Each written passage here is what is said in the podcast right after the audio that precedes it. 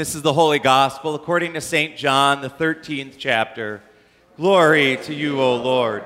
When he had gone out, Jesus said, Now the Son of Man has been glorified, and God has been glorified in him. If God has been glorified in him, God will also glorify him in himself and will glorify him at once. Little children, I am with you only a little longer. You will look for me. And as I said to the Jews, so now I say to you, where I am going, you cannot come. I give you a new commandment that you love one another. Just as I have loved you, you also should love one another. By this, everyone will know that you are my disciples if you have love for one another. The Gospel of the Lord. Praise, Praise to you, O Christ. The assembly may be seated.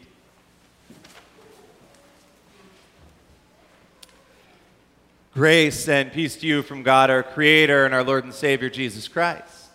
Amen.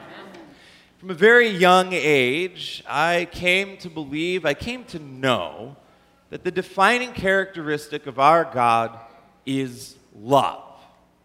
And I knew that mainly because, well, Jesus loves me. This I know, for the Bible tells me so. Right? We, we know this to be true.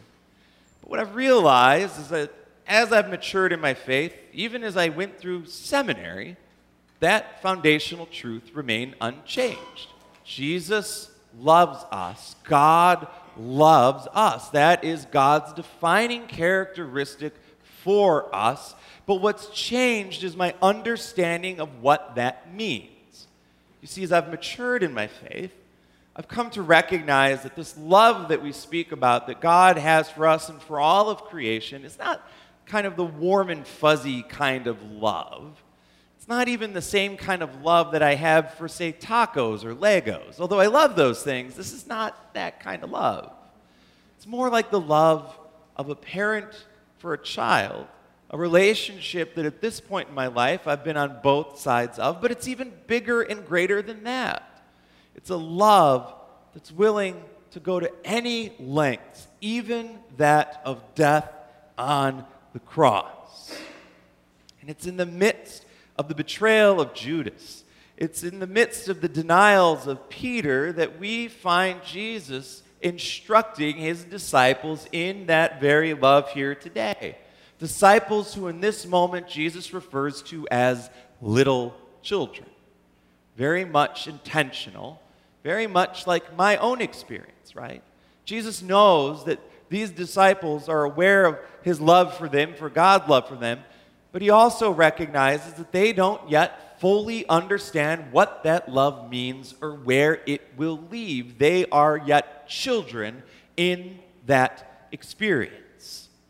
See, where we pick up in John's gospel is actually well before the resurrection occurs. This is in the midst of Jesus' farewell discourse in John where he bids farewell to his disciples and invites them to love others as he has first loved them. And then we get, therefore, this new commandment.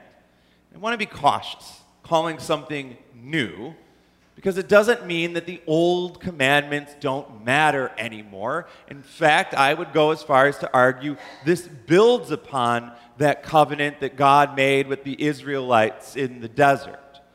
See, and it builds upon it because I believe both are at its foundation themselves built upon that shared love. Now, on the surface, the Ten Commandments comes across as a list of do's and don'ts, a list of, of rules that one has to follow. But it's bigger and it's deeper than that. These aren't just rules, these are the 10 best ways for God's people to live as God's beloved community. And each and every one of these commandments is rooted in love. The very preamble of the Ten Commandments is centered in God's love. It begins by saying, I am the Lord your God who rescued you out of the house of slavery, out of Egypt. In other words, the starting point for the Ten Commandments is a reminder of God's love and salvation history for God's people. What follows then are a handful of commandments about how we can show our love for God. Simple things like remembering the Sabbath and keeping it holy, only having one God. Then, transitions into how we can love those that God has created, those around us. Things like don't commit adultery, don't murder. This is a pretty low bar, admittedly, right? Like, if that's how we equate love, that's a low bar, but guess what? We limbo right under that bar time and time again in our lives. It's a low standard for love that God has set forth for the Israelites and again here today, and yet we, God's beloved and chosen people, continue to fall short. And when we fall short, that's what we call sin. Sin, more than anything, is something that separates us from God's love and our love for God's people. It makes it hard to come together in compassion for each other and love for one another when we do things to hurt one another, when we pull apart from each other. And that's why today the line that jumped out at me as I was preparing for the message is this out of Acts, where it says, Who was I that I could hinder God? Who am I that I could get in the way of God's love that stands at the foundation of everything God has done for us? In the book of Acts, we get an answer. That thing that hindered people from God turned out to be national origins. As Paul went and witnessed to the Gentiles, a group of Gentiles, by the way, who we are told from the get go had accepted Christ's love, had accepted God's teachings for them. And yet, here is Peter going to meet these faithful people, and he is ridiculed by his peers. How could you possibly eat with them? They say. He's ridiculed because the people he's been sent to have different dietary restrictions.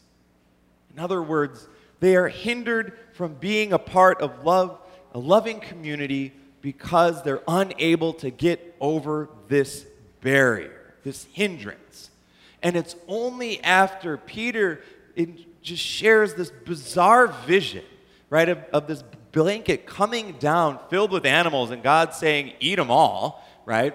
As I like to call it, the blanket banquet that comes on down. And it's only after that happens, and then further theological wrangling and discourse, that finally, finally are these faithful people willing to say, yeah, I guess those faithful Gentiles might share in the same spirit as us. Okay, we'll let them in. Why, though? Why does it take so much to get to that point? And I think the answer is obvious because we like rules that give us power the power to decide who is in and who is out, who is with me and who is against me. Truthfully, the church over the millennia has been really, really, really good at using such rules as hindrances from welcoming people into the fullness of God's loving community. You can look throughout our history. Let's take a journey back about 500 years to the time of Martin Luther, the selling of indulgences, where socioeconomic status became the, the means by which people were excluded from knowing God's love and forgiveness. If you had the money to buy indulgences, then you were loved. And if you didn't, you better hope future generations remember your name and pay them off for you later. And we can sit here and laugh and say, oh, but Pastor, that was 500 years ago. We've reformed the church. But I would say, true, However, one of the most popular gospels I hear around me is still that of the prosperity gospel. This concept, this idea that if you have a lot, it's because God loves you and you deserve to have it because of that love, which implies if you don't have enough, clearly you're not loving or loved by God enough either. And that, you see, that becomes a hindrance. But it continues, right? Sometimes it's been gender in the history of the church. Believe it or not, the ELCA and our predecessor bodies took them until 1970 to welcome women into the roster of Word and Sacrament, to ordain women as pastors. 1970. We are only some 50 or so years removed. But you know what's even crazier? Is the church almost existed for 2,000 years before we got to that point. Why do we hinder people from being apostles, from preaching and teaching and sharing God's love with the world? Indeed, women were some of the most faithful followers, we're told. We heard it on Easter and throughout this season. Mary Magdalene is the first witness to the resurrection, is the group of women, including Joanna, supporting Jesus in his Galilean ministry with the resources that they had. And yet we waited until 1970 to allow women to serve in leadership. And if it's not women, then perhaps it's who someone loves. 2009. Took us until 2009 where we as a church institution finally allowed for people in the LGBTQIA plus community to seek ordination. And even then it's not a level playing field as the open calls to people in those communities are far scarcer than we want to admit for fear of what it looks like to welcome somebody like that into our community. We as a church have hindered people from knowing the fullness of God's love because we like those rules. Well, today, in and through Christ's love, we don't get rules. What we get is a new commandment. And this commandment is not prescriptive. Here's what I mean by that this commandment today doesn't say, if you love others, then God will love you back. No. Instead, it assumes God's love is already there. That you love others as God has already loved you. And so no longer is this prescriptive for how we earn God's love, but now this new commandment is revelatory. In other words, it is through this commandment that we will be known by the world as Christians. It is through loving others as Christ has loved us that people will undoubtedly know our faith in the Lord who saved us. And this love that we celebrate today is not based on careful calculations. It, doesn't seek anything in return. It's not a tit for tat where I will love those who I think can help me back. It's not even limited to those that we love. Because today, as Jesus hands out this new commandment, as he instructs his disciples, he instructs those who are going to betray and who deny them. People who, in my opinion, don't seem terribly lovable at the moment. And yet, Jesus says to love as I have loved you. Because love, you see, today is an act of witness. It's less of a command and actually perhaps more of an inheritance. It's that which will sustain the disciples as they face the trials that yet lie ahead, including the cross itself. And it's the same love that guides the church even yet today. Because being the body of Christ, being the church, whether it be here on this level as a congregation, or as the ELCA as a denomination, or as Christianity as a whole across the world, is messy, messy work. But it's love that stands at the center of it. And it's what stands at the center of our gospel here today. And what's unique about our gospel is that Jesus teaches this profound thing in such a plain way.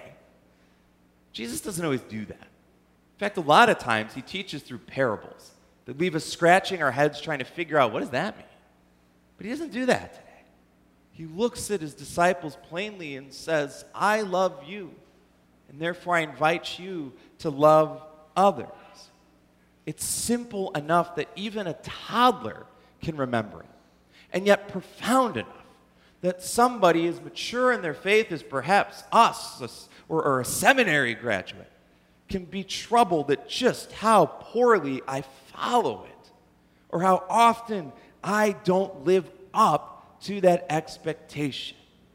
It's amazing. It's amazing to me.